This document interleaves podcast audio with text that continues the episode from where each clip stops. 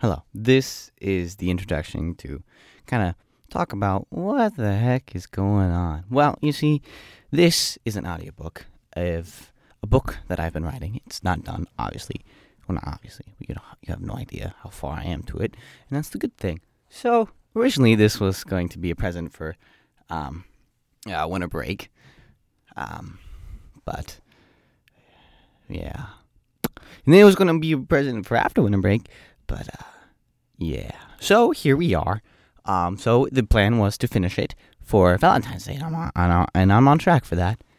Um, but um, some things happened. We don't need to talk about that, and so I wanted to release some of the chapters for you because it's a it's a it's a sucky time. So wanted to bring you some joy when I'm indisposed of doing stupid stuff. So here we are. I did not follow my script here. Ah, here we go. So I still plan on giving releasing um, the copy for, when we celebrate Valentine's Day, but here you can have kind of like an introductory. I'm not going to go into the juicy chapters yet, um, but I want to say that for later. So hopefully, I should re- release the first few chapters every day around 11 a.m. Eastern Standard Time. So let's kind of introduce the book, shall we?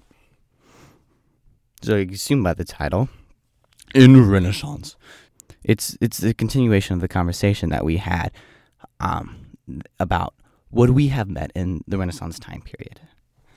Um, so we've established that you will be the princess's lady in waiting, like her BFF. Like she looks out for you, you look out for her. But how did that relationship start? I'm going to deep dive into your origin, mine, and how they intertwine. This is all theoretical and doesn't truly follow a time period to a year, but I try my best because I wrote most of it late at night. I took some liberties and some characters might seem familiar, but I'll leave that up to interpretation. I'm also recording this in my closet in Baker, and I'm out of breath for whatever reason, but yes. Let's get into it, shall we?